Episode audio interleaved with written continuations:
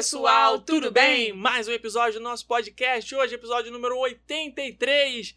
Nós vamos falar hoje sobre os 50 anos de Walt Disney World Resort.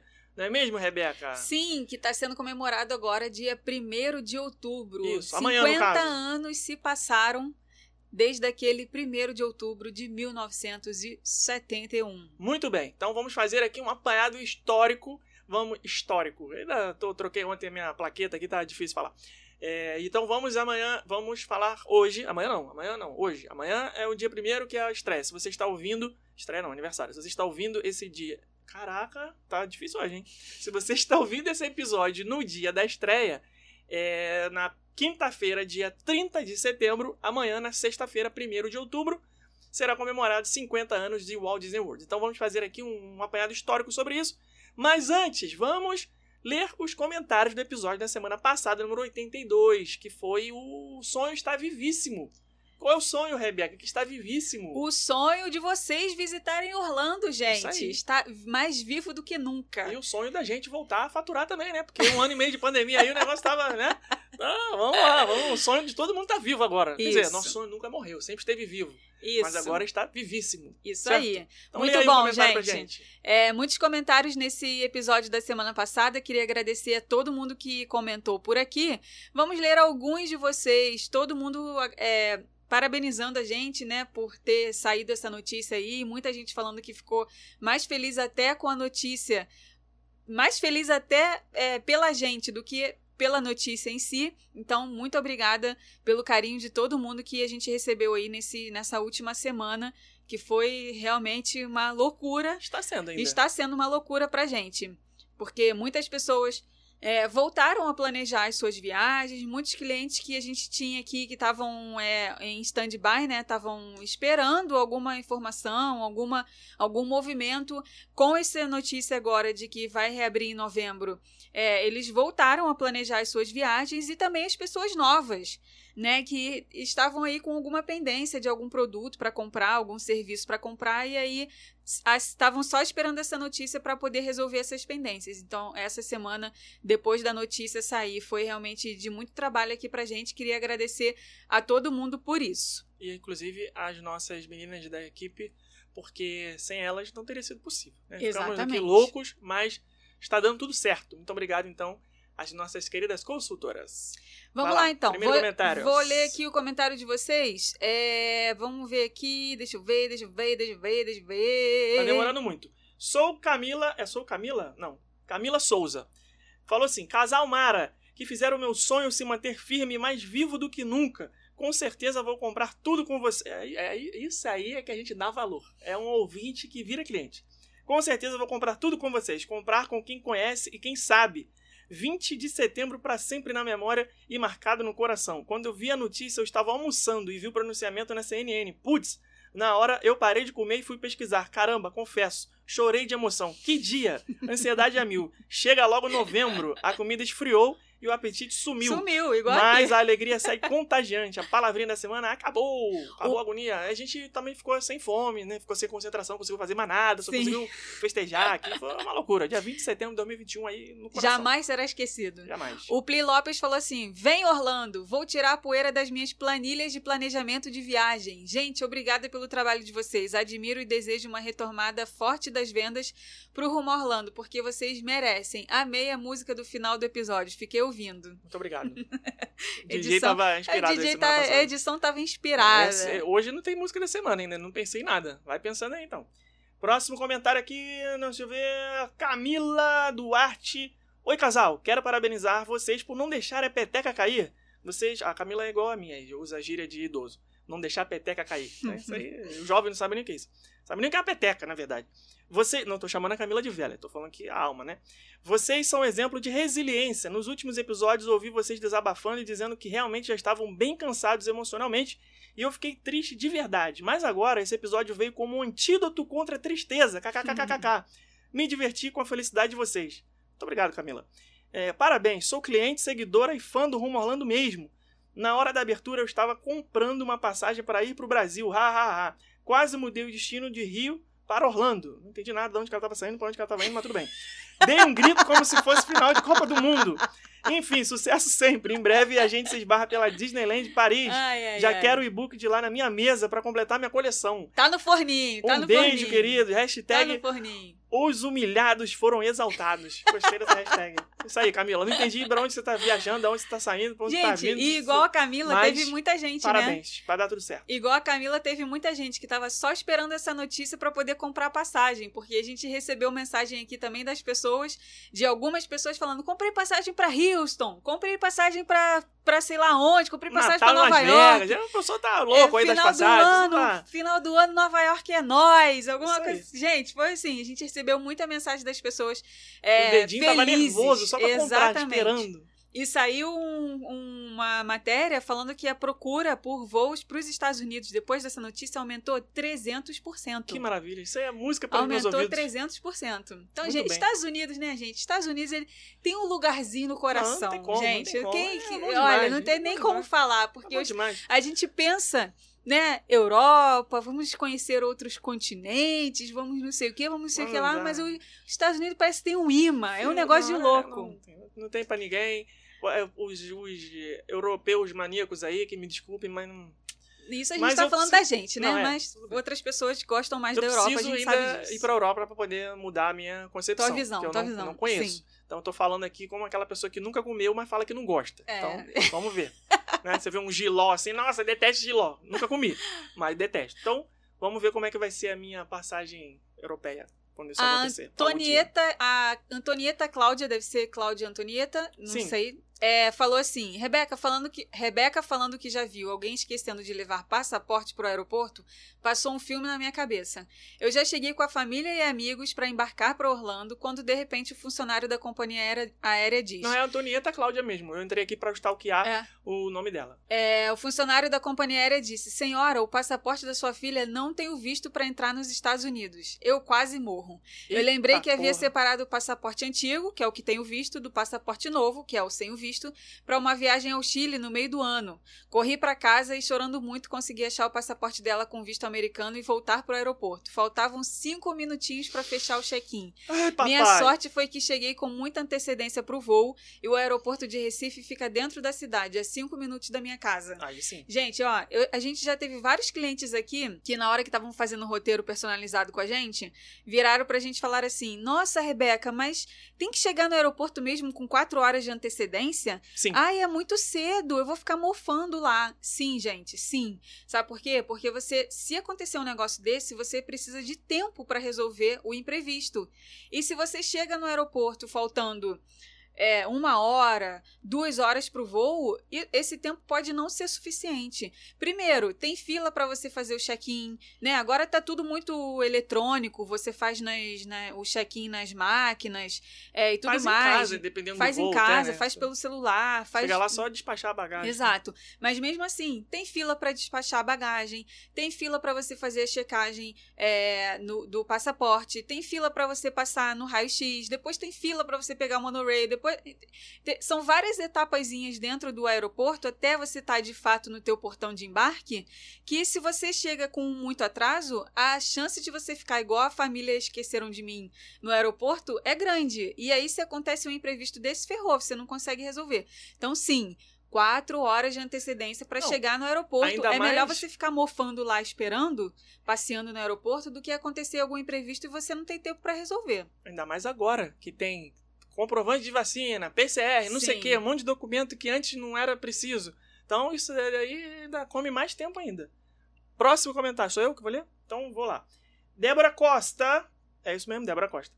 É, Oi, fiquei sabendo da reabertura pela Silvia. Silvia Serve. Ha, ha, ha, ha. Ela compartilhou na matéria. Compartilhou a matéria no grupo do WhatsApp do nosso condomínio. Olha aí. Condomínio. A Silvia é do, do grupo do condomínio. É. A Ah, Silvia é síndica de. Orlando, né? Silvia é a vereadora de Orlando. É a prefeita de Lake Nona. É. É, eu tinha acabado de chegar no Sam's Club, ainda no carro. Já mandei mensagem pra família avisando. No meu caso, a reabertura é muito significativa. Não para eu poder viajar, mas para a família poder vir para os Estados Unidos me visitar. Não vejo meus pais há mais de dois anos. Meu irmão há mais de três anos. Minha filha morre de saudade deles e não aguenta mais só vê-los pelo celular. Mas por conta do consulado estar fechado ainda, Eu vou pro Brasil antes deles virem pra cá. Fiquei muito feliz por vocês. Dava pra ver nos stories que o Felipe uh, fez e quanto ele estava animado, provavelmente querendo gritar de felicidade. Vocês merecem. Acompanho vocês desde 2015 e na minha cabeça vocês são meus amigos. Todo sucesso do mundo para vocês. Obrigado, Débora. A gente sempre Esse falou, negócio de família separada também pela pandemia é complicado. O, desde o começo da pandemia, a gente sempre falou, a reabertura das fronteiras significa muito mais do que voltar o turismo. O turismo é só a ponta do iceberg. Lá para dentro do mar tem muito mais coisa envolvida. Muito, muito, muito, muito mais coisa envolvida. É família separada, é filho que não vê pai, é casal que tá separado há não sei quantos anos, não, é estudante menina, que não pode estudar, estudante que não pode é, perde não a bolsa. Que vai perder, é um monte de coisa, é, é médico que não pode aproveitar um, um, um congresso. É uma, a gente é, tem ao, altas histórias, muita gente que deixou de fazer um monte de coisa por causa disso. Au pair que perdeu a idade para poder trabalhar, é sendo verdade. que já estava aprovado com a família para trabalhar. Tem muitas histórias, muita muitas, coisa, muitas histórias. Não é, só, não é só o turismo. É claro que pra gente o que mais influencia é o turismo, afinal de contas é o nosso trabalho. Mas, assim, se for futucar isso aí, tem muitas vertentes que são é, muito mais graves do que o turismo, né? Com certeza. É, o Rodrigo Spengler falou assim: Eu ainda não tenho viagem planejada, mas é como o Dr. Bruce Banner diz, né? O Hulk. Estou sempre planejando. Ele fala isso? Eu não lembro disso. Referência. Entendeu? Não, eu não, não peguei essa assim, referência. No, no, primeiro filme, ó, Momento Nerdice, no primeiro filme dos Vingadores, tem uma. Alguém fala assim pra ele: Ah, qual é o teu segredo e tal, não sei o quê. E aí, ele, na hora que ele precisa se transformar em Hulk, lá na batalha final de Nova York, ele, ele olha para trás e fala assim pros outros Vingadores: esse é meu segredo, eu tô sempre nervoso. Então, aí ele vai e se transforma na hora que ele quer. Então ele tá aí, mandou uma referência nerd aí, muito obrigado. Parabéns, ganhou meu respeito. é, a Caroline Almeida falou o seguinte: Bom dia, casal. Escutei até o final e não ia comentar, mas vim para derrubar a teoria do Felipe. Ela não ia comentar, preste atenção Já como é que a gente... o que, que é. Ela não ia comentar, mas ela veio comentar só para derrubar a minha teoria. Tua isso teoria. É o, isso é o nível da, de, do quanto as pessoas dão importância para as minhas teorias aqui nesse podcast. Mas vamos lá. Não sei qual teoria tá falando. Derrubar a teoria do Felipe, kkkk. A ganhadora do melhor minissérie do M foi o Gambito da Rainha, série que ficou semanas no top 10 da Netflix. Toma! Nem tudo do top 10 é ruim, Felipe. Nem tudo do top 10 é lixo. Viu? É, a Carol, Carol, tem um ponto aqui. Ele, o Carol, ele ficou até sem reação. Carol ele, tem um ponto aqui. Deu aqueles 10 segundinhos mas, aqui de cri, cri, cri. Mas olha só, toda regra tem exceção. Não posso generalizar aqui e dizer que 100% do que está no top 10 é lixo. Mas vamos lá, 90%. Se você pegar o top 10 aí, você pegar 9, você pode jogar fora. Aí, claro, com todo respeito à produção, mas eu tô dizendo assim, não é para mim. Tá? É uma maneira carinhosa de dizer que não é para mim. Então, Carol tem um ponto aí, porque eu assisti, inclusive, e achei muito bom, realmente. O Gambito da Rainha. Parabéns. Você deveria assistir. É, vou ver. Eu estou vendo não, outro não, agora. Não, não, Daqui a pouco eu falo qual, que eu tô, qual merece série que eu tô vendo. mencionado isso, pelo amor de Deus. Vamos lá. O Ricardo Porto Correia, que é o Cadinho. Cadinho é meu amigo de infância, gente. Cadinho? Acompanha a gente aqui no Instagram, muito legal. Cadê ele? É, Ricardo Porto Correia. É, ele falou assim, ó, essa abertura é só dele? o primeiro passo. Infelizmente, muita gente ainda depende de conseguir marcar os appointments de visto no consulado e só tem data disponível para o final de 2023, esperando aqui normalizarem as operações do consulado, dos consulados e reabrirem as datas próximas para conseguir a entrevista da minha sogra logo. Minha família está separada desde o início de 2020. Mais um exemplo aí para que a gente falou para vocês. É, é, é, aquilo que a gente falou no episódio passado, né? Caraca, as fronteiras... maluco. Agora eu tô lembrando aqui da cara dele lá de Araruama. É, de Araruama. Caraca, cheio de barba Legal, branca. Né? Caralho, Cadinho, porra. Caraca, ai, não te ai. lembrava de você assim, não, hein? Muito bom. É, é, esse negócio da reabertura das fronteiras, isso daí é só, como ele falou, é o primeiro passo, mas não significa que o problema vai estar resolvido. Hoje a gente tem muitos clientes que estão nesse mesmo, nesse mesmo impasse, né? Eles já eles estão com a vacina toda pronta, eles estavam só aguardando, estão só aguardando a data da que realmente vai abrir a fronteira, né? Tudo mais, que as viagens vão ser liberadas. Só só que nesse meio tempo todo de espera, eles tiveram seus vistos vencidos. porque já tinham visto há muito tempo e tal. E foram, gente, um ano e meio de espera. E aconteceu a mesma coisa com muitas pessoas. E você entra hoje no site do consulado para marcar, é, tem, tem cidades que estão marcando para abril de 2023. Gente, é muito longe. É Tenso. muito longe.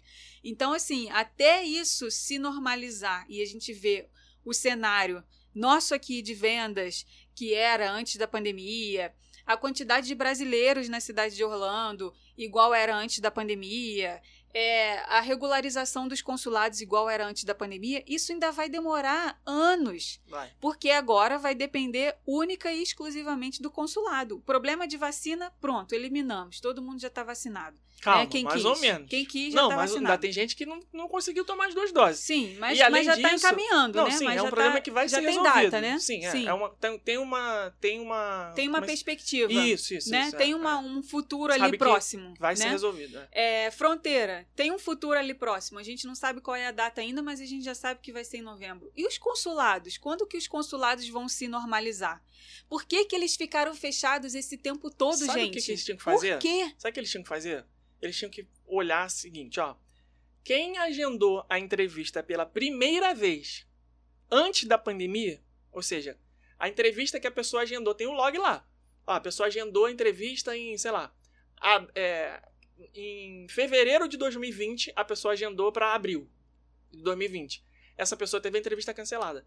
Eu acho que essa pessoa, quem, quem agendou antes de estourar o problema e o visto venceu durante a pandemia, eles podiam dar um, né, Podiam dar um dar um, créditozinho, um créditozinho né? e falar assim, não, ok, teu visto vai ser válido aí pra mais dois anos, sei lá. E a Pô, pessoa que já aí tem um isso visto de evitava que as pessoas tivessem essa monstruosidade de fila pra Sim. poder se regularizar. E outra coisa que eles podiam fazer, as Mas pessoas não vão que fazer isso. É, as pessoas que já têm visto de turista, que já entraram, sei lá, cinco, seis, sete vezes nos Estados Unidos ao longo dos anos, ao longo do passaporte dela todo. Poxa, essa pessoa, qual é o, qual é o risco que essa pessoa apresenta? Ela já entrou e saiu 300 vezes, ela já tem visto, ela, eh, entendeu? Tem como renovar aí sem precisar da entrevista? Eliminava mais uma parte da galera, entendeu? Não, mas isso já é feito. É aquela. aquela Mas precisa ir no CASV, precisa ir É, entregar mas os é, documentos, a precisa, pessoa tem que ir lá entendeu? botar o digital. Precisa marcar um dia pra É. fazer as coisas, Eu acho que eles entendeu? tinham que resolver essa questão da, da isenção da entrevista, tipo uma força-tarefa, assim, botar uma, galera. força-tarefa. Ó, a gente vai fazer um mês de dezembro e janeiro, vai ser só pra atender o pessoal que tem isenção de entrevista. Vem todo mundo no CASV dentro dessas oito semanas aqui. Aí de nove da manhã às sete da noite, recebendo e fazendo. é, como é que se diz? A digital e pá, recebendo e pronto, emitiu todo mundo, acabou. Já matava todo mundo que é renovação. Acabava é. com essa agonia. Aí depois passava pro resto. É, o precisa de negócio virou uma bola de neve que não dá pra entender, né? É. É, a gente tem é, exemplos de outras pessoas aqui, outros clientes nossos que, que têm outro, outras, outros passaportes, né? Passaporte português, por exemplo, e que no meio da pandemia precisaram renovar o passaporte português para poder fazer o ESTA e tudo mais, né? Que é aquele documento que você pode entrar nos Estados Unidos sem visto e tal, né? Que tem uma aprovação porque é, é um país que tem Embora acordo e online, tudo mais. Existe uma aprovação. Sim, é, e um exemplo disso foram essas pessoas que precisaram utilizar o consulado de Portugal no meio da pandemia e o consulado estava lá aberto, atendendo todo mundo, sabe? Com, com é, álcool em gel para tudo quanto é canto, com distanciamento na fila, com coisa de acrílico, mas estava tudo funcionando.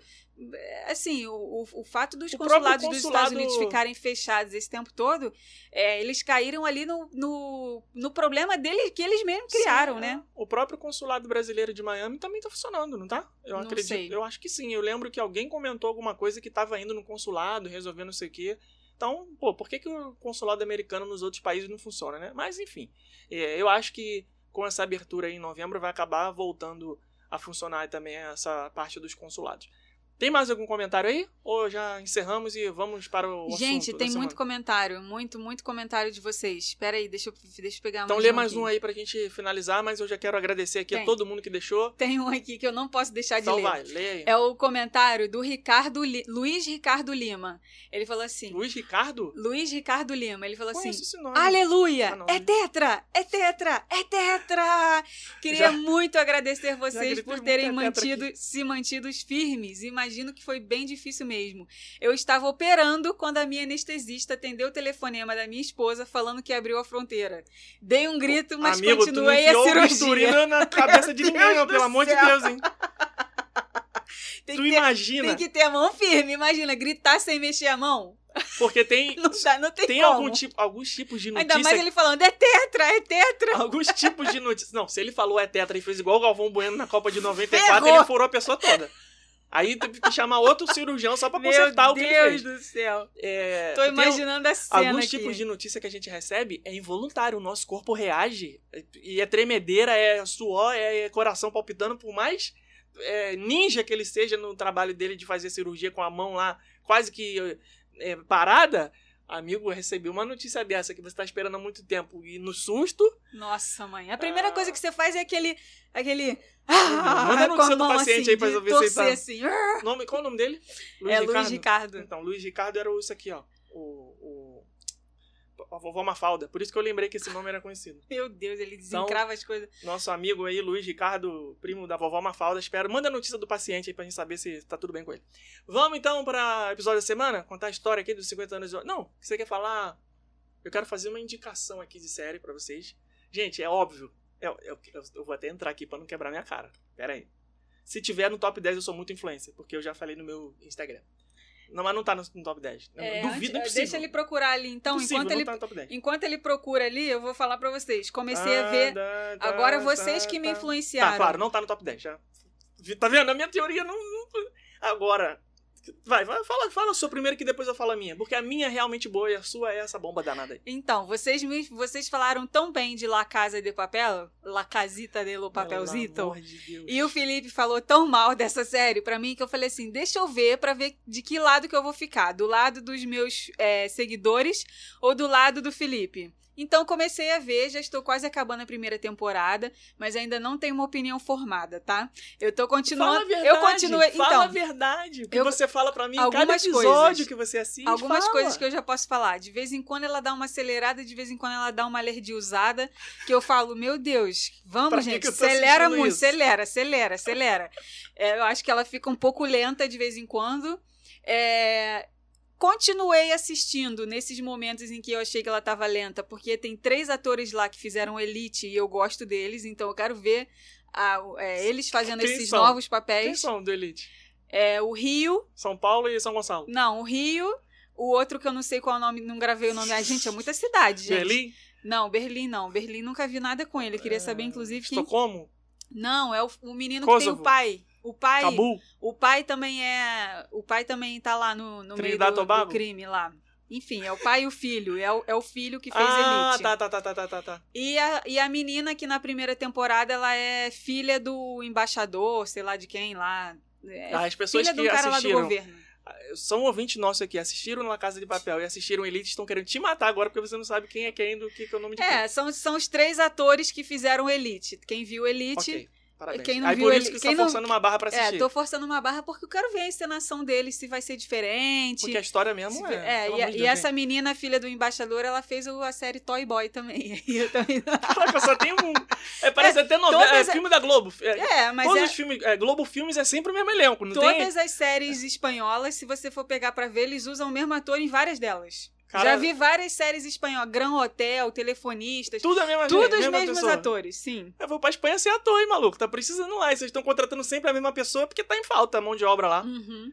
Que isso, será que paga bem, hein? Mas eu não sei falar espanhol. Pra ganhar em euro. Pra acabar igual o Wagner Moura aí, que eu lembro na época, o pessoal criticou ele pra caramba. Porque pra mim que não fala espanhol, ele tava falando perfeito. Mas o pessoal que fala espanhol falou que tava pagando mil. Nossa, espanhol é No- muito, muito Naquele difícil. Narcos, que eu também só assisti 4, 5 episódios, depois eu larguei pra lá, porque também, pelo amor de Deus, né? Eu sou chato demais. né? Chato, verdade é- chato, chato, chato demais. Tá bom. Vai, que que é, que você, qual que é a tua inutilidade eu quero, não é pra falar? inutilidade, pelo contrário, é uma coisa muito útil. Eu quero fazer uma indicação aqui. É óbvio que não está no top 10, acabei de conferir, porque não ia quebrar minha cara, né? Claro, não quebrei. Porque coisa boa não entra no top 10. Então, o nome da série é Countdown Inspiration for Mission to Space. It's the final countdown. É mais ou menos isso. Ah, o, o, o, já falar Final Countdown. Countdown, eu não sei como é que é o nome que eles traduziram. Inspiration for Mission to Space conta a história. São cinco episódios, quatro episódios ou cinco?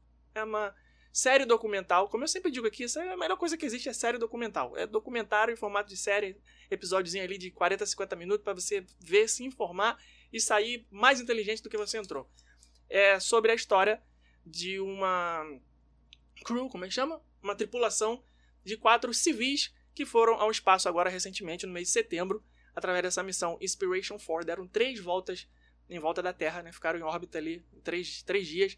Cara, é um negócio sensacional, inacreditável. Porque os personagens, que não são personagens, são pessoas da vida real, são pessoas totalmente aleatórias da vida.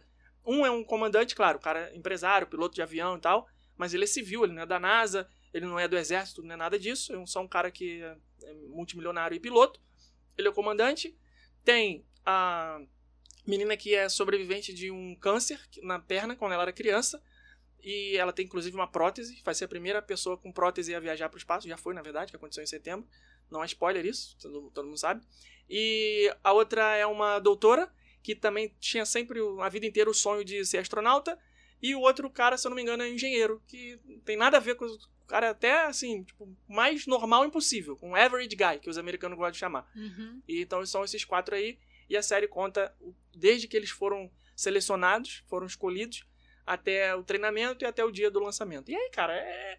é pô, é, a história é muito legal porque você vê que tem ali os, os seres humanos, os, os normais como a gente, e tem os caras super loucos, malucos da cabeça, que querem transformar os seres humanos, nós, no caso, a raça humana, em uma raça interplanetária. Essa que é a parada deles. Não, a gente tem Meu que ir pro Deus. espaço porque no dia que der merda na Terra, a gente vai conseguir ter tecnologia para povoar Marte, fazer uma estação na Lua e por aí vai. Então, eles Nossa, querem transformar a humanidade numa raça interplanetária. Cara, e não é viagem não, tá?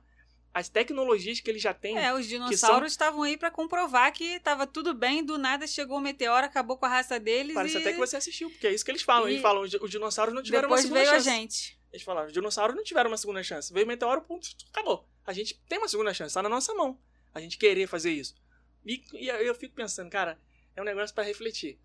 Enquanto tem gente brigando, se matando em grupo de família, perdendo amizade, por causa de futebol, política. Enquanto isso, tem gente do outro lado do mundo enviando foguete pô, povoar Marte, entendeu? Olha, olha o nível de diferença de que as pessoas. O tipo de coisa que uma pessoa acha importante e que outra acha importante. Aí você pensa, ah, mas eu não sou cientista, eu não sou não sei o que lá. Tudo bem, né? Mas é, é só para entender a discrepância de quem realmente vai deixar um nome, né? Na, na, na passagem da pessoa pela vida na Terra. E outro que. Ah, o que, que você fez de legal hoje? Ah, briguei com a minha mãe porque. É, sei lá o que, sabe? Tem uma opinião diferente da minha em tal coisa. Cara, brigou com a tua mãe, bicho. A mulher que te trouxe pra vida por causa disso. Se fosse uma coisa mais séria, tudo bem, mas, pô, por causa disso. Aí faz a gente pensar. Por isso que eu gosto de documentário. É uma coisa que eu não tô lá só assistindo um bando de gente com metralhadora de borracha assaltando a casa da moeda durante 50 mil horas, coisa que poderia ter sido resolvida em 40 minutos. Então, é uma, é uma, é uma coisa que gera uma reflexão, entendeu? Não, eu tô, eu tô pensando aqui agora, assim, né? Várias vezes durante eh, que eu tava assistindo essa série, eu tava pensando assim, tá bom, eles vão fazer o que eles querem fazer, e aí? Porque não é possível que eles vão ficar as cinco temporadas do, da série toda dentro dessa casa aí da moeda, ou se, se essa parte da casa da moeda vai ser só a primeira temporada e depois eles vão tentar fazer outros crimes e, as, e eh, os novos, as novas temporadas vão ser em outros lugares. Né? Fiquei pensando isso. O que, que vai acontecer, né? Sabe por enfim. que, que eu não assisto La Casa de Papel? Hum. Porque eu assisti a primeira temporada. Hum. Fui como você. As pessoas, não, porque La Casa de Papel, maravilhoso, negócio inacreditável. Poxa, nossa, que coisa incrível. Tá. Fui assistir. Assisti a primeira temporada, aos trancos e barrancos, não gostando. Cada episódio eu pensava, que horas que isso vai ficar bom? Que horas que isso vai ficar bom? Que horas... Assisti a primeira temporada. Quando acabou a primeira temporada, pensei, bom, beleza, acabou, acabou a história. Ah, não, tem segunda, tem terceira, tem quarta. Ah, não, para, para, para, para, para, não, acabou. É coisa de gosto, né? Não Acabou, adianta, acabou gente. É igual, é igual futebol. É cada um tem o seu time e cada um gosta do Exato, teu exato, e é isso. claro. É- eu fico com as E minhas séries nunca, bobinhas jamais- e você fica com os seus documentários e tá Nunca tudo vou certo. acabar uma amizade porque alguém gosta de La Casa de Papel e eu não gosto. Assim como eu gosto de, de assistir documentário, a pessoa não gosta, isso não é motivo pra acabar a amizade. Cada qual no seu cada um. Claro. Então vamos falar de coisa que todo mundo concorda aqui? Todo mundo tem a mesma opinião? Vamos para É, o 50 episódio anos. da semana, mas não sem antes colocar a música da semana. Que seria? Essa aí.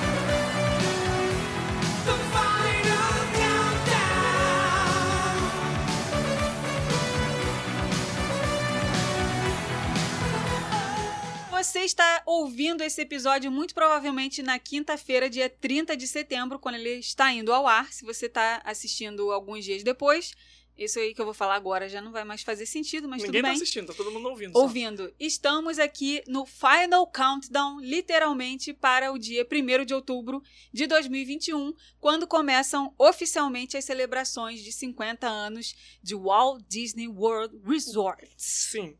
E aí você lembrou dessa música por quê? Só por causa disso? Porque estamos em Final Countdown. Não, mentira. Você Fala não a verdade. entendeu? Fala a verdade. Que- que- que- Essa música, que você gente, lembrou dessa essa música? música- Fala a verdade. Tem um Você tá falando que é por causa disso, Tem mas não é por um, causa tem um comercial nos Estados. Unidos que é um comercial da Geico, que é uma seguradora, né? É, e aí, todas as vezes que a gente vai ao cinema, aparece lá o comercial da Geico. E é essa música. Cara, a gente É, o passa cara o bota filme. Um, o cara bota um muffin no micro-ondas, sei lá, É. um negócio assim, aí ele fica olhando pro micro- micro-ondas, aí o contador fica, né, 10, Nove, 9, 8, aí oito. fica tocando essa música. É. Aí a gente assiste o filme, sai do filme Com com, a música na cabeça. música igual na a música do Small World. Como é que eles falam, Geico? É, ah, esqueci, tem, um, tem um, um, bordãozinho que eles falam. E propaganda nos Estados Unidos, gente, é isso. Né? Eu já falei que o YouTube nos Estados Unidos é a coisa mais insuportável do mundo, porque é um vídeo de 20 minutos vê 70 propagandas. Então, você aí que não tá acostumado com isso, pode. O, o rádio do carro, você alugou o carro, tá na locadora, lá, beleza? Ah, vou ouvir rádio aqui, rádio country, rádio não sei o quê. Se prepara, que é propaganda, mas um negócio inacreditável. E aquelas propagandas que parece que o cara tá narrando Corrida de cavalo no- O cara falou assim: não, só hoje, na Honda de Kissimmee, é, 5 mil de entrada e 60 parcelas de não sei quanto. Aí no final ele fala assim.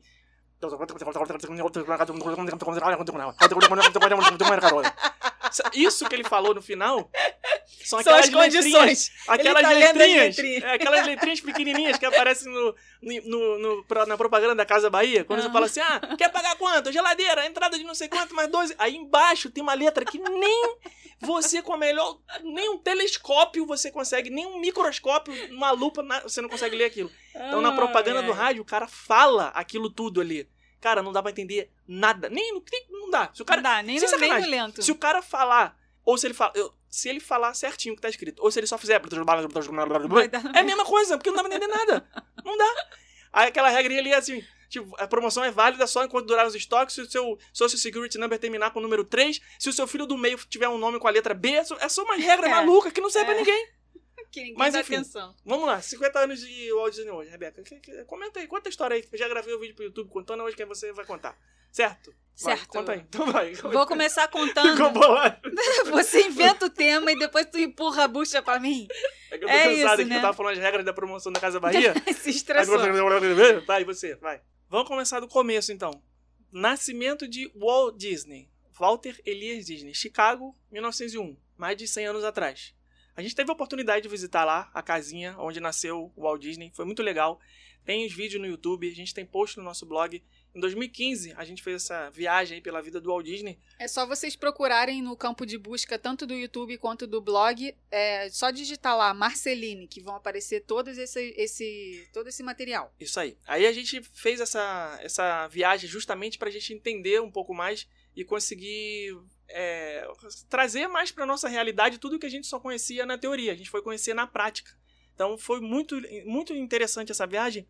E essa história que a gente vai contar aqui, desde esse nascimento do Walt Disney até os 50 anos de, da Disney World, né, foi o que a gente vivenciou. né, Exatamente o que a gente vivenciou. Porque começamos em Chicago, na casa dele, e terminamos em Orlando, no Magic Kingdom. E aí, o Walt Disney era um garoto de uma família muito humilde, né? O pai era muito trabalhador. Depois eles se mudaram para uma cidadezinha chamada Marceline, né? no interior do estado do Missouri.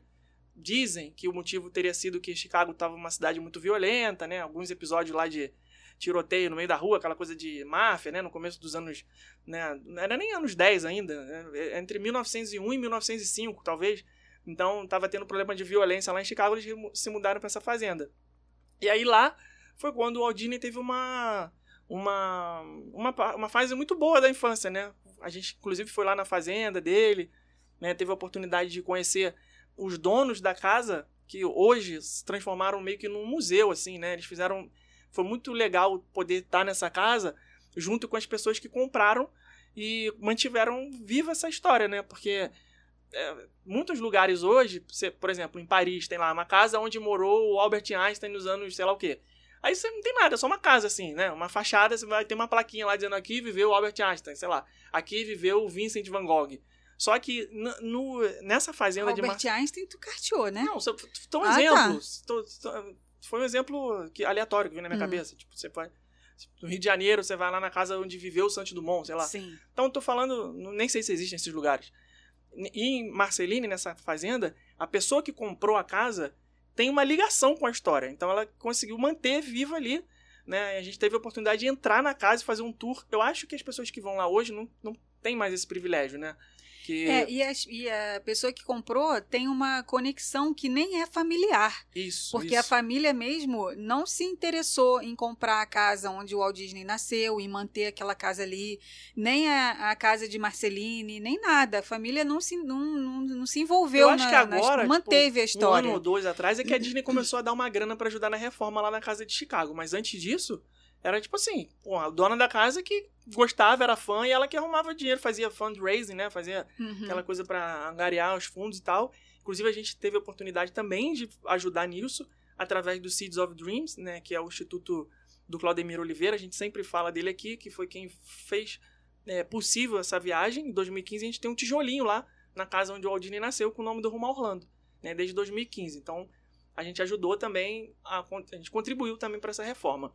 Mas, é, o que eu tava falando lá de Marcelino, na fazenda que o Walt Disney nasceu, a dona da casa, né, a família da casa, eles, a família que hoje é a dona da casa, eles eram amigos pessoais da família do Disney. Os, os avós dessa senhora que é a dona da casa eram amigos do- dos pais, né, do, do senhor e senhora Disney. Então, é, o legal é que se tivesse sido comprada por qualquer pessoa, não teria vivo essa, essa memória. A gente entrou na casa e ela ia falando, ó, aqui é a sala onde a família jantava, aqui era o quarto dos pais, aqui era o quarto do Roy, aqui era o quarto do Walt. E a gente foi lá no quarto e ela falava, pô, o Walt Disney sentava aqui nessa janela. Cara, pra gente foi assim, um negócio inacreditável, muito emocionante, muito, muito, muito. A gente entrou no quarto e falou, ah, tá vendo essa janela aqui? Essa é a janela que o Walt Disney sentava e ficava olhando lá pra fora. Quando nevava, não podia brincar, não sei o que, tá, sabe? Você ficava assim, caraca, eu tô no quarto que o Walt Disney Muito dormia. louco, muito louco. E aí a cama, não, essa cama Muito- aqui, sei muito Cara, surreal. surreal. surreal. E um negócio assim, mais inacreditável é que foi pra poucas pessoas aquilo ali. Né? Eu, eu acho que a gente já fez um episódio aqui contando dessa viagem uma outra vez. Mas eu tô batendo nessa tecla de novo, porque eu sei que tem ouvintes novos que não ouviram essa história da outra vez. E também porque a gente vai chegar lá ainda, pra a conexão que isso tem com os 50 anos da Disney. Mas passou essa etapa, nessa infância aí do Walt Disney, e ele foi ali quando ele começou a querer desenhar.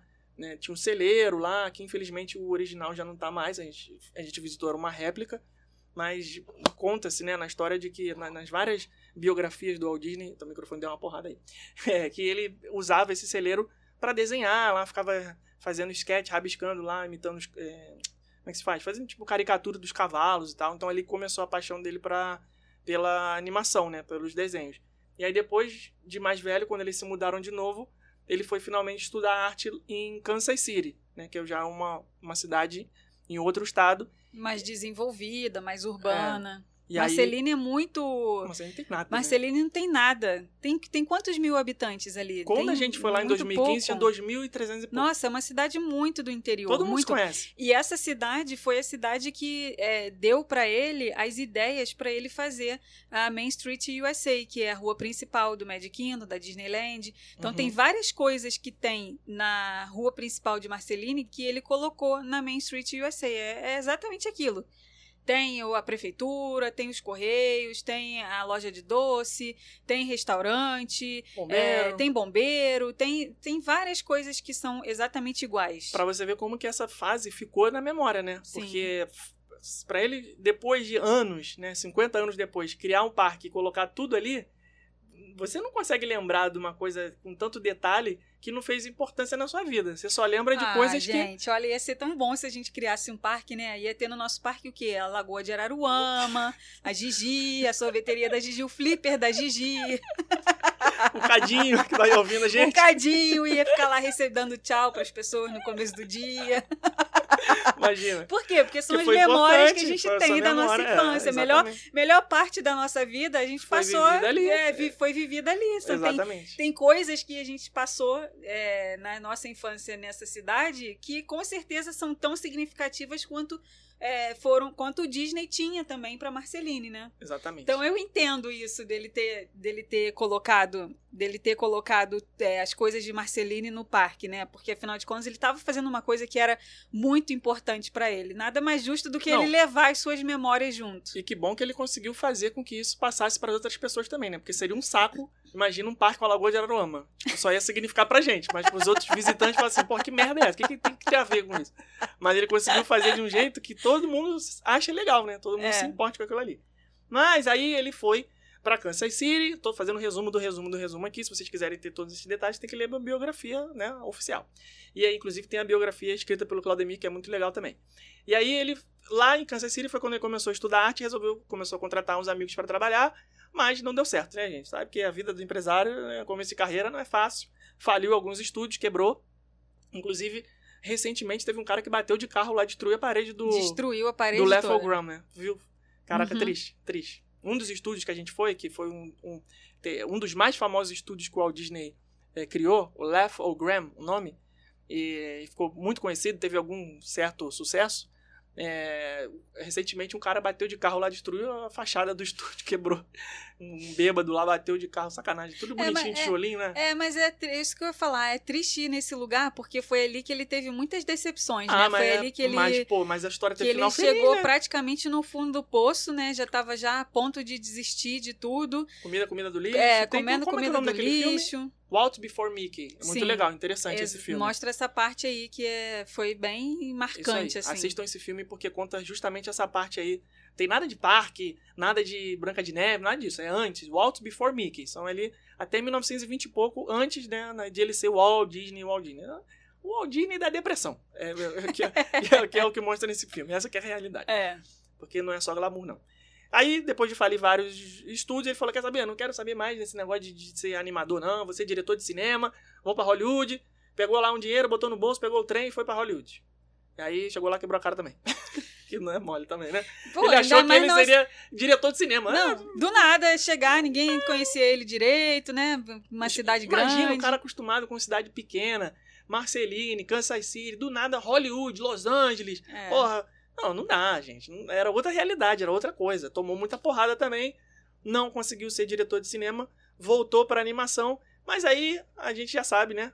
Mickey Mouse começou a fazer sucesso, outros personagens, animações, os estúdios começaram a ficar de olho no que ele fazia, compraram aqui os direitos de distribuição, e aí o Mickey, o, o Disney começou a ser o Walt Disney. Até que, 1937, Branca de Neve. Aí, amigo, Aí, aí o jogo virou- virou. mudou da água pro vinho. Aí o jogo virou. Inclusive, ele ganhou depois um Oscar honorário no ano seguinte. Aquela imagem clássica, né? Que tem ele com um Oscar grande, a estátua, e sete, E sete pequenininhos. Oscarzinhos, que é representando os sete anões. Foi um sucesso estrondoso, absurdo, ganhou muito dinheiro, fez milhões de dólares. Imagina você em 1937, né, 38 que foi a estreia, ganhar milhões de dólares com uma animação. Primeira animação em longa-metragem da história. O cara não brincava, né? Cara, se era pra fazer, ele tinha que ser o pioneiro. É E foi legal-. E foi legal a gente ter feito essa viagem desde o começo, porque a gente pôde acompanhar a evolução das casas em que ele morou, né? Desde a casa lá de Chicago, depois indo para Marceline, depois para Kansas, depois para Los Angeles. Ele morou em vários tipos de casa, em vários tipos de bairro, e em cada lugar desse você via, eh, refletia exatamente como estava a vida dele naquele momento, né? É, em Marceline, uma coisa mais fazenda, uma coisa mais ao ar livre, uma coisa mais solta. Ele tinha mais espaço para ele brincar, ele tinha mais espaço para ele se desenvolver. Talvez tenha sido esse o motivo que ele pôde criar tantas coisas ali quan- enquanto ele ainda era criança. Porque ele não tinha idade pra trabalhar ainda, né? O trabalho braçal era feito pelo pai e pelo irmão, e ele ainda era muito moleque. Sim. Então ele o pai dele não botava ele pra trabalhar, então ele só tinha que brincar, tinha que se divertir. Então E por isso depois era uma maravilha pra ele. E depois em Kansas, que foi uma parte que não foi tão legal da vida dele.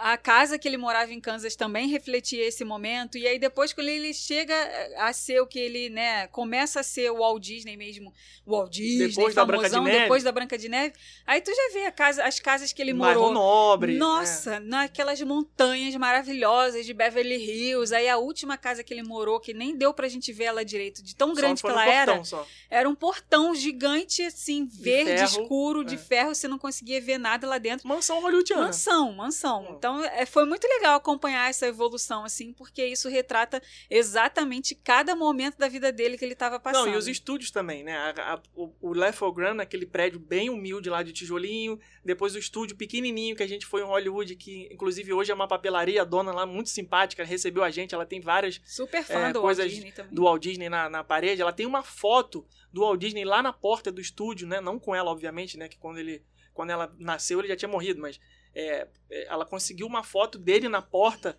da- da- do estúdio, que hoje é a loja dela. Você vê que é exatamente o mesmo lugar, ela tem várias fotos, autógrafos, um monte de coisa. Então as pessoas foram mantendo, né? A garagem lá da casa do tio dele, um monte de lugares que a gente, lugares que a gente visitou. O estúdio gigantesco que ele construiu para poder produzir a Branca de Neve hoje é um supermercado, né? Mas não morreu também, porque dentro do supermercado tem um quadro lá escrito aqui foi feita a Branca de Neve, não sei o que, tarará. Então a memória vai ficando, né? Inclusive lá em Marcelino tem um, um museu que é- eu acho muito mais interessante esse museu de Marcelino do que outros museus que tem por aí, porque lá é feito por fãs. São as pessoas que realmente é, amam a história do Walt Disney e fizeram aquele museu ser o que ele é e tem tanta Queria fazer coisa essa viagem tanta de novo. história. É, seria Queria- legal. A gente é. fazer hoje com, com a potência que a gente tem hoje nas redes sociais, muito mais gente ia É. acompanhar. Mas vamos ver se a gente consegue realizar isso aí de novo. Tem que E é, aí planejar gente... bastante, porque é uma viagem que exige muito tempo e um custo muito grande também. Chicago, Kansas City, Hollywood, trem, avião, hotel. É uma despesa bem grande, mas a gente fica aí né, no planejamento para quem sabe repetir, mostrar de novo para vocês uma outra visão, né? Que a Sim. gente tem hoje. E aí chega na parte de Los Angeles, né? Que foi quando ele teve a ideia de fazer os parques temáticos. Por que, que ele teve essa ideia? Porque ele levava as filhas dele para brincar aos finais de semana num parque estadual ali mesmo, perto da casa deles. E, e a gente foi nesse parque e o que tinha era. é, vou dar aqui um exemplo para vocês. Quem mora no Rio de Janeiro é como se fosse a Quinta da Boa Vista. Quinta da Boa Vista. É, um gramadão e, tal. É, bastante área verde para as pessoas caminharem, fazer piquenique. É, e ali, no- na parte central desse parque, tinha um carrossel. E ali ele levava as filhas dele para brincar. Só que no carrossel ele não podia entrar, era uma coisa exclusiva para as crianças. E ele ficava sentado do lado de fora no banquinho, olhando as filhas brincarem. Aí ele pensava: poxa, por que, que- por que não fazer um parque onde os pais também podem brincar com as crianças? Também podem entrar na brincadeira, se permitirem é, é, ser crianças novamente, se permitirem É, aí- né, vivenciar isso tudo junto com os filhos e não só ficar olhando do lado de fora os filhos Isso aí brincarem. já foi ali no, no início da década, final da década de 40, início da década de 50, quando ele já era um Walt Disney multimilionário, né, conhecido produtor, dono dos estúdios Disney, já tinha feito um monte de filme, Fantasia, Branca de Neve, Bambi, é, milhares de, de, de sucessos na carreira, com o próprio Mickey e tudo mais, Pato Donald. Então ele já tinha como fazer um, um- um- dar um passo maior, né? Chegar mais longe com as coisas dele. Ele era um aficionado por trens, porque Marcelini tinha muito essa questão do trem, né? Passava muito trem, né? Pela, pela cidade. E ele construiu o trem na própria casa dele, no quintal. Tem imagens aí, tem filmagem tudo. E aí ele pensou nessa parte aí do parque, né? Pô, vamos fazer um lugar onde as, as crianças possam se divertir com seus pais, a família possa curtir junto, assim como eu tô fazendo aqui com a minha família, só que de um jeito que a diversão possa ser mais integrada, né? Que as pessoas possam se divertir realmente juntas. E aí veio a ideia de fazer a Disneyland. E a Disneyland, algumas pessoas não sabem, foi o primeiro parque lá na Califórnia, não é Orlando, não, não é o Magic Kingdom, o primeiro parque. Então, nessa, nessa, nessa década de 50, eles começaram essa construção e ficou pronto em 1955. Né? Em julho de 55, eles inauguraram o Disneyland Park, né? o Disneyland Califórnia, que foi, até então era só Disneyland, porque não sabia que ia ter outro. Então, é, foi um sucesso muito grande. As pessoas na época, né, quem assistiu aquele documentário do Imagineering Story, deve ter visto aí que muita gente criticava, falava que não ia dar certo, que era um devaneio, uma loucura, uma maluquice, que não existia, que as pessoas gostavam mesmo era dos parques é, tradicionais, aqueles que tem a montanha-russa, que Parque tinham de diversão, parque né? de diversão, que tinha roda gigante, né, carrossel, enfim, é- é- tem muito em filme americano, aqueles parques de pier, aquilo que o americano gostava É. parque temático de desenho animado, isso não vai dar certo. E aí ele foi, fez e deu certo. Mas teve aí uma certa frustração, né? Foi aí que começou a nascer a ideia de fazer o Walt Disney World, que é o que a gente conhece que está fazendo os 50 anos. Por quê? Na época, em Anaheim, que é a cidade da Califórnia que tem a Disneyland, era um deserto, não tinha nada. né? Só que o Walt Disney era ali o cara, o Midas do entretenimento, né? O cara tocava e virava ouro. Quando ele começou a fazer o parque, Bom, isso despertou, é claro, o desenvolvimento da cidade. Vamos fazer ruas, vamos fazer estradas, vamos fazer restaurantes, vamos fazer hotéis. A música, do, rindo. a música do Walt Disney pode ser aquela da Ariana Grande, né? Qual? I want it, I, I got, got it. it. I want it, I got it. Eu Ele quero, eu consigo. Aí quero, ele eu fez, consigo. né? Mas pegou um dinheirinho emprestado lá na época que também não tava assim fácil, não. Porque milhões e milhões pra construir, né? E o irmão, né, o Roy, cara, como é que calma aí? Sempre botando ele com o pé no chão. Pois é, não é assim também não. Você não tem dinheiro infinito. Por mais que você faça um monte de sucesso aí de cinema, animação, calma aí que construir um parque não é assim não. Mas conseguiram, fizeram. Só que esse desenvolvimento da cidade começou a fazer com que a ideia não fosse concretizada do jeito que ele queria, né? Queria uma magia. Tomou outro rumo, né? Tomou outro queria um negócio mágico, um negócio para as pessoas entrarem no mundo da fantasia, Esquecerem da esquecerem da realidade. vida, né? Não pode ter jornal, não pode ter chiclete, não pode ter nada que vai quebrar a magia, tudo aquilo que a gente já tá cansado de saber. Só que aí, bom, num lugar que não tinha nada, de repente vem um monte de hotel, um monte de loja, um monte de restaurante, um monte de residência, Trânsito. trânsito, uma confusão danada. De dentro do parque você olhava, você ouvia a buzina dos carros, você conseguia, tava dentro do castelo, né, tirando foto lá com o castelo da Bela Adormecida, olhava pro lado, você viu uma torre de um, de um hotel lá com um cara fumando na janela. Então, o Disney falou: "Não, cara, não é isso que eu quero. Eu quero que as pessoas entrem no meu parque e esqueçam da realidade. É uma- um mundo paralelo aqui, um mundo da parte, uma fantasia, não pode ter essa confusão toda. Vamos fazer direito? Vamos fazer de novo em outro lugar?" Foi aí que começou a ser plantada a sementinha Aquele meme. de Walt Disney World. Copia. Copia, mas faz. Copia, Confirma, mas não faz igual. Não, copia, mas faz direito. Mas faz direito. Não, Isso não é o meme. O meme é Não. copia, mas não faz igual. Copia, mas não faz igual. Foi o que ele fez. Copia, mas não faz Ah, igual. tá. Mas aí o dele ainda tem mais isso. Copia, mas faz direito. E aí o que, que ele fez? Comprou os terrenos na Flórida para poder fazer o Projeto Flórida, que ninguém sabia o que, que era. Né? Mas aí, como é que os repórteres são malandros, né? O Walt Disney queria comprar um, sei quantos milhões de hectares de terra na Flórida, queria que ninguém soubesse que era ele. Por quê? No pensamento dele, ele falou: Cara, se as pessoas souberem que sou eu que estou comprando e que eu vou fazer outro parque, vai acontecer de novo a mesma coisa. Vai começar uma loucura, todo mundo vai construir em volta, vai virar essa maluquice e vai de novo quebrar magia. Então vamos manter em segredo. Aí comprou o pântano da Flórida, começou a construir. Só que as pessoas, é claro, depois descobriram, né? Não dá pra manter segredo por muito tempo. De algumas coletivas de imprensa, os- repórteres foram ligando os pontos e acabaram descobrindo que ele era o verdadeiro comprador, né? E isso lá em que? Em 1900 1960 e lá vai fumaça, né? Uhum. Começo da década de 60. Se fosse hoje em dia, ele não ia conseguir guardar esse segredo nem um dia. Ah, não. Nem um nem um dia, nem um minuto. Mandou no zap da equipe, amigo. Já, já vazou. foi, já tá no Léo Dias, já tá no TV Fama. Entendeu? Não Veja! Veja! Walt Disney compra terras em Orlando. Já foi, já foi. Hoje em dia, artista não consegue nem segurar mais gravidez. O jornalista tá falando da, que a mulher tá grávida antes dela querer falar que ela tá grávida. Hoje em dia, ele não ia conseguir segurar esse Mijou segredo. no palito, já tá Já a notícia lá no, no Léo Dias. E aí ele comprou as terras e começou a construção. Né? E isso aí foi em 1960 e pouquinho. Por quê? O que aconteceu? Infelizmente, em 1966, aos 65 anos, se minha matemática aqui não tá errada, o Walt Disney veio a falecer. Era um fumante, né? O cara tinha muita aí o hábito da, da nicotina. Inclusive tem vem- as imagens aí de espalhadas pela internet inteira dos supost, supostas montagens que a Disney faz quando tem umas imagens. Porque se você pegar os documentários da Disney, em nenhum, nenhum aparece o Walt Disney com cigarro na mão. Só que quem conviveu com ele diz que ele só vivia com cigarro na mão. Como é que a Disney faz isso? Então dizem que a Disney tira digitalmente a, imagem do cigarro, né? Por isso que tem o, E- tem o vem- dedinho dele. É... É, e vem daí também aquela dúvida, né, que não tem como confirmar exatamente o que, que é sobre aquele gesto que os cast members fazem, né, quando você pergunta alguma coisa pra eles. Ah, onde é que é o banheiro? Ao invés deles apontarem só com o dedo indicador igual a gente faz, né, eles apontam com dois dedos, o indicador e como é que é o nome desse outro? O dedo, do, meio. Eles apontam com o indicador e com o dedo do meio. Então tem duas teorias aí. Por que, que eles fazem isso? A primeira teoria é de que é para só apontar o dedo indicador para algumas culturas é muito é, Ofensivo, agressivo, agressivo. né? Ofensivo, é um gesto ofensivo para algumas culturas. E como os parques recebem gente de tudo quanto é lugar do mundo, é, colocar o dedo indicador e o dedo do meio para apontar alguma coisa seria menos ofensivo, seria uma forma mais carinhosa de fazer esse gesto. Então, essa é a primeira teoria.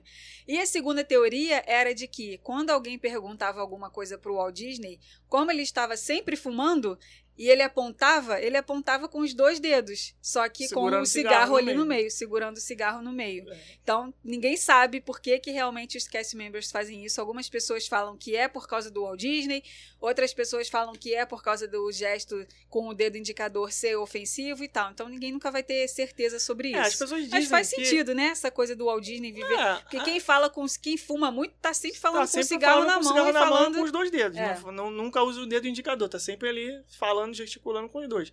É, quem conviveu com ele diz que ele, embora tenha sido um cara muito enérgico, muito ríspido e muito duro nas decisões, assim, vamos usar um português claro, que dava muito esporro, né? ele era um cara amigão de todo mundo. Era um cara que tava sempre ali, fazia questão que as pessoas chamassem ele pelo nome, né? Ninguém chamava de senhor Walter. Era tudo Walt, Walt, Walt, Walt, Walt. Todo mundo só tratava ele como Walt. Então, essa coisa da cultura Disney, que veio desde, né? Todo mundo falar, a cultura Disney, não é Disney empresa, é a cultura do Walt Disney, porque ele era assim. Ele era um cara cordial, ele era um cara que queria colocar todo mundo no mesmo nível, achava que todo mundo merecia ser bem tratado, todo mundo tinha que ser recebido com um sorriso no rosto. Então, por isso que né, ele, ele decidiu que Orlando ia ser diferente. Porque se era para fazer é, uma coisa grandiosa, como um parque temático, tinha que ser bem feito, tinha que ser para as pessoas entrarem e saírem impactadas. Lembra que eu já falei aqui outras vezes que ele tinha essa mania, essa, essa obsessão por causar impacto nas pessoas? Cara, daí que vem o show de fogos no final do dia. Você pode passar o dia com cansaço, com calor, suando, com fila. Teu sorvete pode cair no chão, você pode brigar com o seu parente, você pode, sei lá, seu filho pode Se perder no você pode parque. ter um dia com cheio de coisa ruim, mas no final, cara, você vai ver o show de fogos. É tão lindo, tão bem feito e tão inacreditável que você vai pensar assim, cara, só estão fazendo isso hoje porque eu estou aqui. É- você sente que você é importante. Então, isso é essa questão, essa cultura de fazer a pessoa entrar de um jeito e sair de outro, sair impactada. Não tem ninguém que assista o show de fogos no final do dia e não saia lembrando só do show de fogos. É.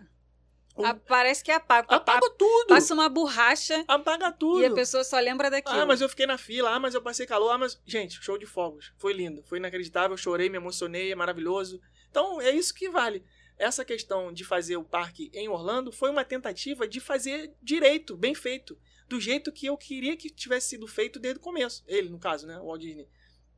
Até, inclusive, nessa época, foi. é, ele divulgou um vídeo explicando a ideia do Epcot, que não era nem um parque. Mas né? peraí, antes da gente entrar no te quero falar uma coisa rapidinho. Você pode estar aí do outro lado pensando que os parques da Califórnia não deram certo. Não. Mas não é isso. Ele era perfeccionista, né? Ele queria que ficasse nota 11, não nota 10. É. Então, a gente considera os parques nota 10.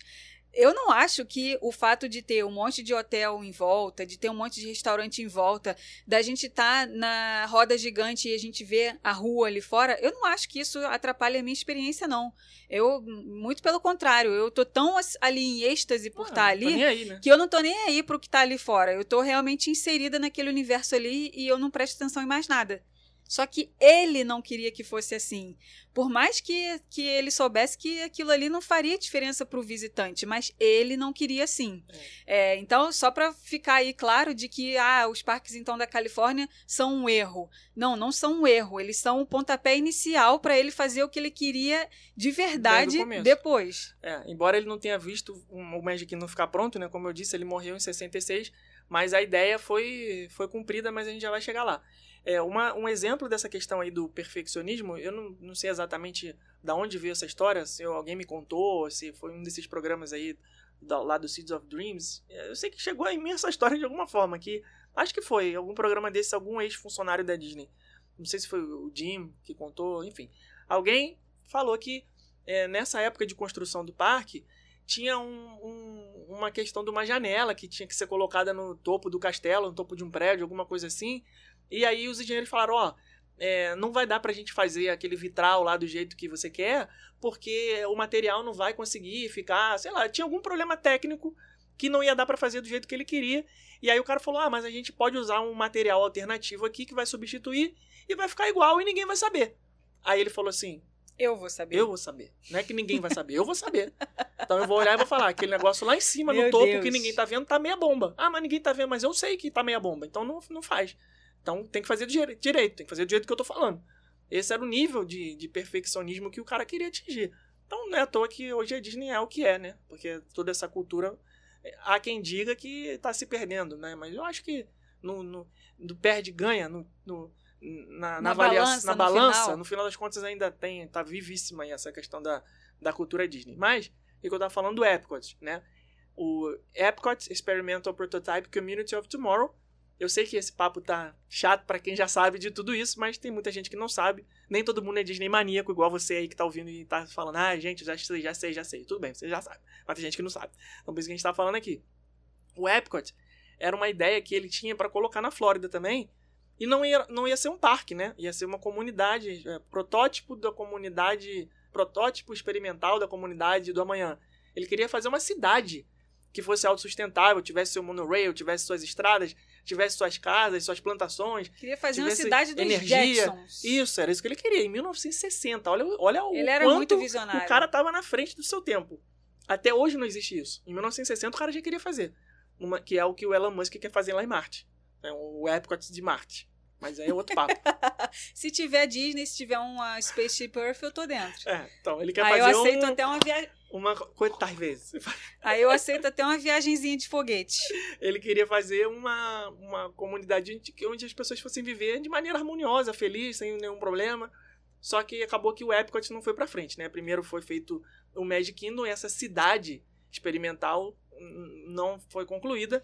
Anos depois, na década de 80, já mais de 15 anos depois do Walt Disney ter falecido, eles fizeram o Epcot como parque. Em É, mas eu- homenagem a esse projeto, acabou virando um parque temático. Eu tô pensando aqui, Celebration, que é uma propriedade da Disney, né? É uma, é uma cidade, é um bairro, é uma propriedade, mas na verdade é uma propriedade da Disney.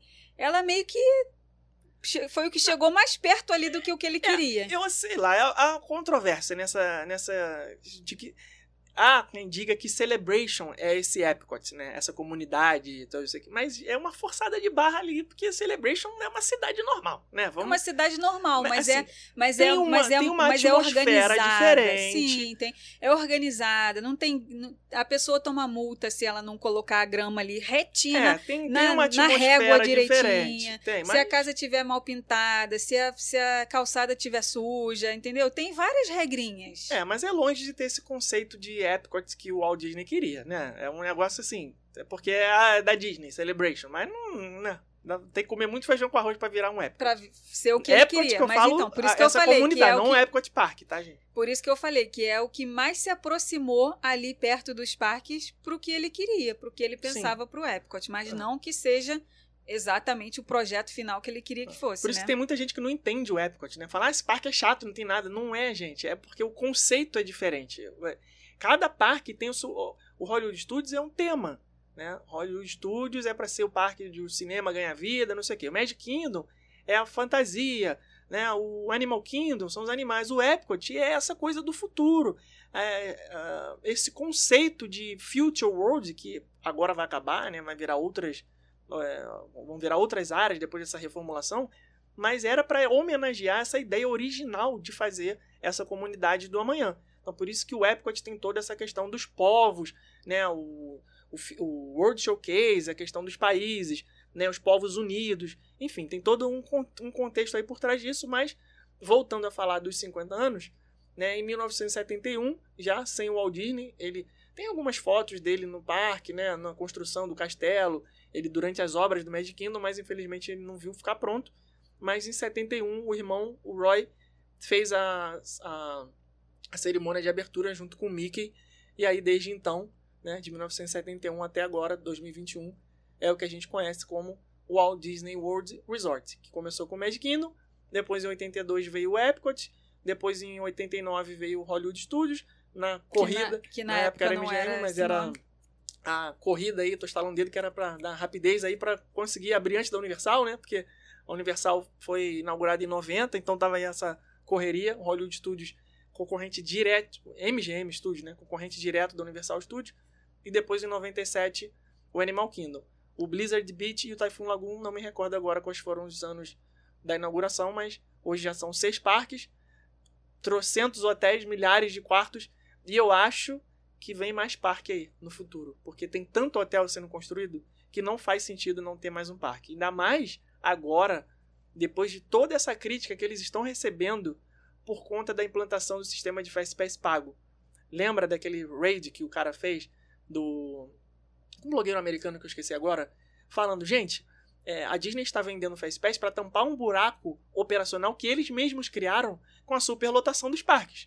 Eles estão tendo que dar um jeito de botar as pessoas para dentro das atrações, para elas não ficarem frustradas, não saírem é, pé da vida que elas não conseguiram fazer as coisas. Então, é, eu acho que tá saindo gente pelo ladrão, tem muita gente. Eles precisam dar um jeito nisso. E dar um jeito nisso seria colocar pelo menos mais um parque, eu acho. Então, quem sabe aí, o Walt Disney World Resort vai ganhar o seu quinto parque temático. Podiam anunciar isso agora, né? Nos 50 anos, né? Assim, de surpresa, sem ninguém saber. Vem aí em 2025, porque afinal de contas a Universal está criando o Epic Universe. Você acha que a Disney vai deixar barato? É Harry Potter, é Star Wars. É Hagrid, é Avatar. É não sei o que, é não sei o que lá. A porrada tá comendo. Esses anos todos aí, um constrói uma coisa, o outro constrói outra. A Universal vem e fala assim, toma aí mais um parque. A Disney vai ficar calada? Não vai. Tá na hora, né? Não vai. É- é- Tá Agora, na hora. Agora eles estão organizando a casa, né? Eles estão aproveitando esses 50 anos aí para fazer coisas novas, para organizar a casa. A pandemia deu um deu um- Uma chacoalhada uma bonita. chacoalhada bonita. É, eu acho que se não fosse a pandemia, esses 50 anos não seriam tão significativos para eles. Seria, ah, estamos comemorando aqui 50 anos. Agora não, agora nós estamos começando a comemoração de 50 anos, saindo de um dos piores momentos da história dos parques temáticos. Pior, sem O dúvida pior, o pior. o pior. Não é um dos piores, não, é o pior. O pior. Com certeza. É, e com certeza tem muito mais significado a comemoração desses 50 anos. Algumas coisas ficaram para trás por conta da pandemia, como é o caso da inauguração da Montanha Russa do Tron, como é o caso da Montanha Russa dos Guardiões da Galáxia. É, projetos foram engavetados como foi o caso da área da Mary Poppins, aquela área da Moana que também ninguém fala mais nada delas, sabe? Aquela parte ali do- de games do Epcot também ninguém tem falado mais nela. Muitas coisas não aconteceram a tempo da- dessa comemoração por conta da pandemia, mas que se eh, não fosse a pandemia hoje nós estaríamos aproveitando Tron, estaríamos aproveitando Guardiões da Galáxia, estaríamos assim, o mundo todo aproveitando os 50 anos assim que ele começasse. É, então foi uma, uma adaptação de última hora que eles tiveram que fazer num momento importante. Mas que quem é, vai poder presenciar vai poder curtir muitas coisas novas, né? Os shows novos do Epcot e do Mad Kingdom. O show novo do Animal Kingdom, que também tá bem bonito. É, o que mais que tem de novo? É, Não, algumas atrações, né? O, o Ratatouille também, que era, Isso, já era de 50 Ratatouille. anos, já, já vai Toda estrear essa- também agora, dia primeiro. toda essa parte nova do Epcot com os novos. A, a nova divisão de áreas ali do Future World. Tem muita coisa nova, muita, muita coisa nova. Essa semana eu fiz até um Reels lá no nosso Instagram, né? Falando quantos dias que a gente acha necessário para cada parque. É, dois dias de Mad Kingdom, dois dias de Hollywood, dois dias de Epcot, um dia de Animal Kingdom, porque realmente os parques da Disney estão cada vez ficando mais cheios, não só de pessoas, mas também de atrações. Cada vez mais é, se torna pouco, o- aquele horário ali de 9 às 9 da noite, se torna pouco para você aproveitar absolutamente tudo o que tem para fazer. São muitas atrações, são muitas coisas para fazer, muito entretenimento, agora tá parado por causa da pandemia, É, né, né, né? mas tem muita coisa pra fazer, muita lojinha, muito restaurante, é, encontro com personagem, que agora não tá tendo, mas que também tem bastante. Muita, muita, muita atração, cada vez mais atrações nos parques. É humanamente impossível você visitar um Mad Kingdom em um dia só, visitar um Epcot com calma em um dia só, pegando filas estratosféricas, iguais vão ser de da Montanha Russa do Tron, iguais vão ser as filas do, da Montanha Russa dos Guardiões da Galáxia.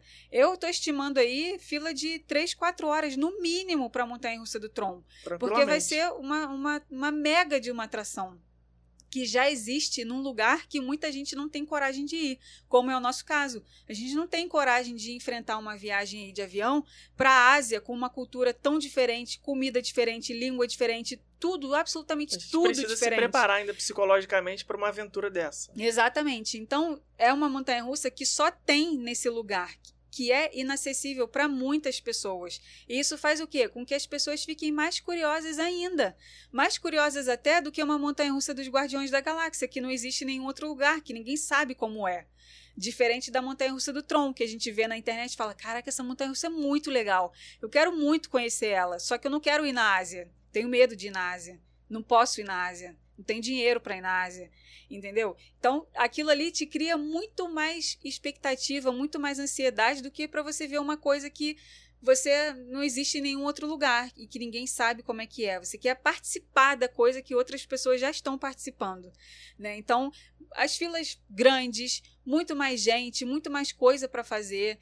Então, é, esses 50 anos aí vem realmente para dar uma chacoalhada, uma revolucionada na forma de você visitar os parques, é, em como os parques é, estão funcionando agora. É, tá tudo diferente, tudo diferente. A gente recebeu uma mensagem aqui, né, nessas caixinhas de Instagram que a gente abre, a pessoa perguntando: Ah, eu visitei Orlando em 2018, agora eu me planejando para visitar em 2022 de novo. O que, que mudou que eu preciso saber? Cara, mudou tudo. Mudou tudo. Mudou tudo e não mudou nada, né? Essa é a frase, né? Porque por que, que não mudou nada? Porque várias coisas que ela já conhecia em 2018 continuam firmes e fortes. As atrações, principalmente. Mas a forma de você visitar os parques mudou. Mudaram as regras, mudaram, mudou o funcionamento de A fila expressa, mudou agora tudo. PHD, como é que a pessoa falou? Tem, praticamente tem que ser um gerente de projeto para você fazer uma visita para Disney, porque Sim. tem um monte de coisa, um monte de detalhe, um monte de coisa para planejar. É isso. A viagem, né, é uma é uma viagem muito cheia de detalhes. É, para encerrar, eu queria aproveitar e agradecer a Disney, como se a Disney fosse uma entidade que esteja nos ouvindo agora, por esses 50 anos de existência, de serviços prestados. Que a gente brinca aqui, a gente fala, ah, é, o Bob Chapek que é um vacilão, não sei o quê, quero botar dedo na cara na reunião e tal. Cê- Vocês sabem que isso tudo é uma, uma grande brincadeira. A gente, é, no fundo, é muito grato pelo que a Disney é pra gente, principalmente Disney World. né? claro que a Disney, empresa, Disney Company, é muito importante nisso, nisso tudo, porque se não fosse ela, não existiria a Disney World. Mas Disney, quando eu digo Disney, é, é Disney World que eu tô falando, os parques, o Magic Kingdom, o Animal Kingdom, Orlando, essa cidade, o que que isso tudo representa pra gente. Né? O Rumo Orlando hoje só existe porque a Disney existe. Se a Disney não existisse, a gente não estaria aqui hoje. Talvez estivessem lá no nosso emprego antigo ainda, né, bem insatisfeito, procurando outra coisa para fazer, e não estaria aqui realizado fazendo o que a gente faz. Depois de um ano e meio, especialmente, ganhou um gosto mais especial ainda, a gente ter passado por isso tudo. As meninas da nossa equipe até, a gente sempre fala, é, pode vir o que for agora que a gente vai conseguir enfrentar com muito mais facilidade, muito mais experiência, porque a gente viveu uma coisa né, surreal, absurda, que ninguém nunca imaginava. Hoje mesmo veio uma lembrança aqui do meu Facebook dizendo que um ano atrás a gente teve um dia aqui porradão de vendas, porque a Disney estava fazendo uma promoção, encerrando o tipo de ingresso, não sei o que lá, e foi um dia longo, começou 8 da manhã, foi terminar meia-noite. E hoje já faz um ano daquele dia, dia que a gente está gravando. Então, a gente nunca imaginou que um ano depois daquilo a gente ainda ia estar nessa coisa toda de pandemia e tal. É, e a Disney tem um papel muito importante nisso, de ter feito a gente ter segurado a onda esse tempo todo. Porque a gente sabe que as pessoas continuaram sonhando, continuaram querendo viajar, continuaram querendo realizar esse sonho. E é isso. Obrigado, Disney, por estar 50 anos fazendo as pessoas terem um motivo para trabalhar no emprego que elas não gostam, pagar um salário e poder pagar a viagem. Quem tava achando que ia falar uma coisa bonita, isso foi a melhor coisa que eu pude dizer. É isso. Tem mais alguma coisa para acrescentar ou já podemos encerrar? Não, eu acho que é um lugar que todo mundo na vida deveria ter oportunidade de conhecer pelo menos uma vez. Pois é. Infelizmente, a gente sabe vez. que 99% das pessoas nunca vão ter essa chance, Sim. mas se pudesse, seria maravilhoso. A gente já visitou outros lugares, a gente já viajou para um monte de cidades diferentes.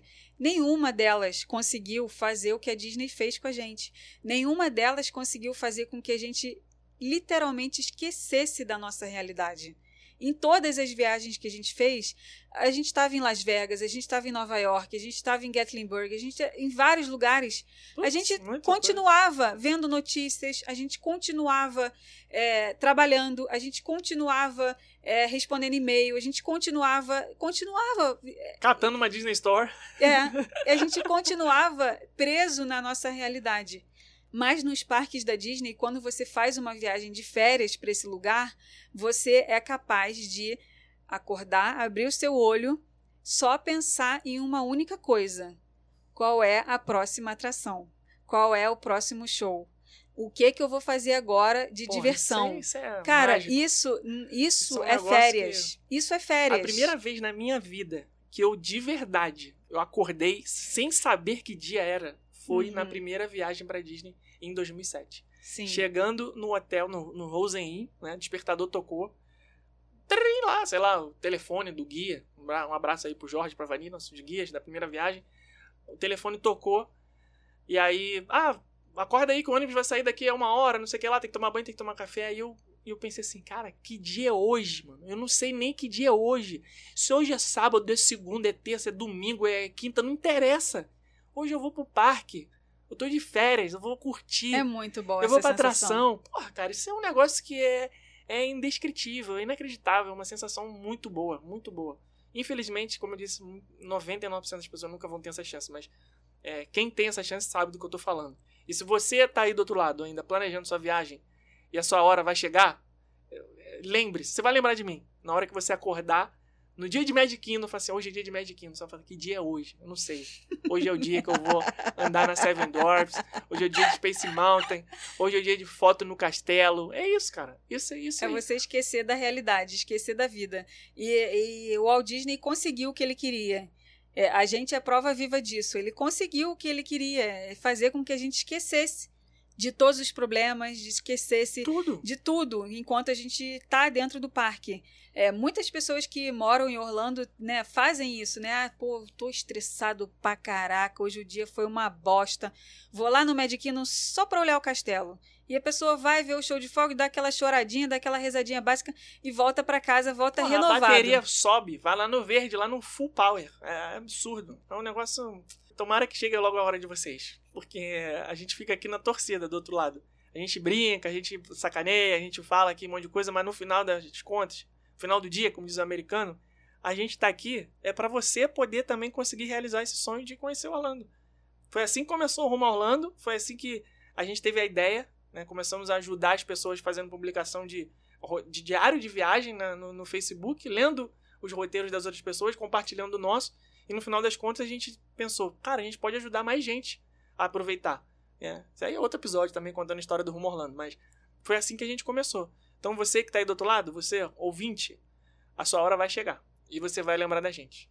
Certo, Rebeca? Certo. Então vamos encerrar aqui. Muito obrigado mais uma vez. O Walt Disney. Walter Elias Disney, também conhecido como Walt Disney para alguns, Valtinho para os íntimos. Muito obrigado por tudo, por esses 50 anos. E eu queria só saber uma coisa agora, Rebeca, que veio aqui na minha cabeça. Qual é a palavrinha da semana? Hashtag a sua hora vai chegar. Sua hora vai chegar. Vai. Tá. A sua hora ou a minha hora? Porque a A pessoa que vai hora de- escrever, ela vai escrever a minha hora ou a sua hora. Pode colocar então hashtag a minha hora vai chegar. Muito bem. Tá. Acho que assim a pessoa vai se sentir melhor, né? Isso, a minha hora vai chegar. chegar. Hashtag a minha hora vai chegar. Então, episódio número 83, a história de Walt Disney World Resort. Vai lá no nosso Instagram, na foto que está representando lá o episódio da semana.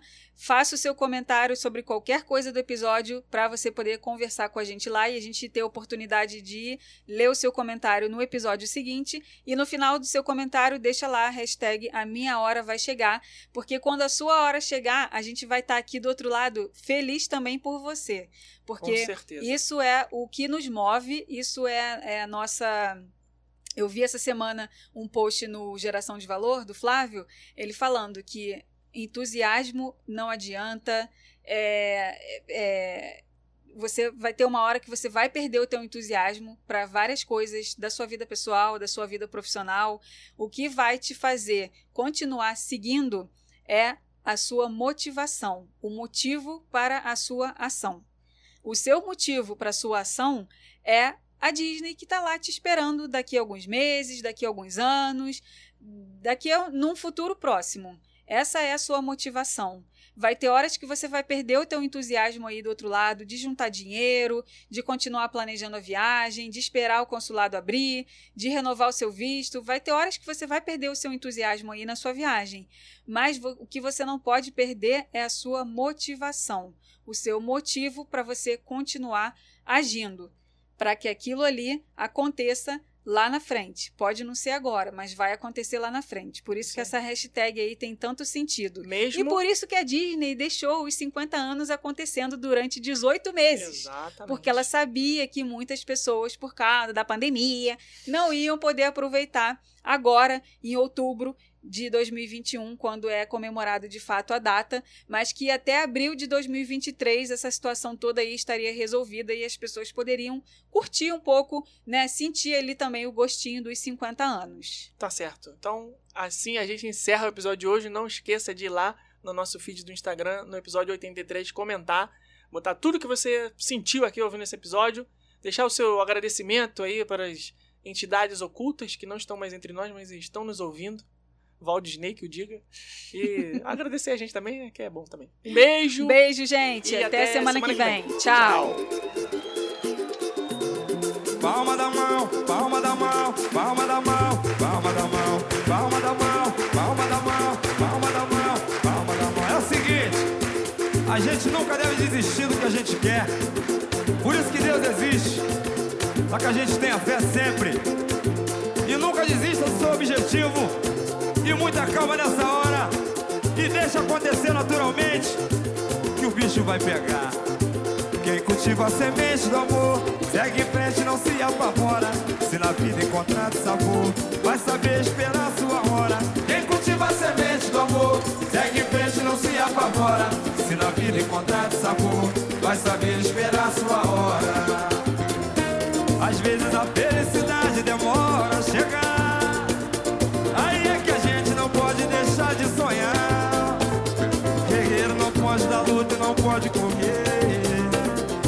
vai poder atrasar quem nasceu pra vencer. É dia de sol, mas o tempo pode fechar. A chuva só vem quando tem que molhar. Na vida é preciso aprender.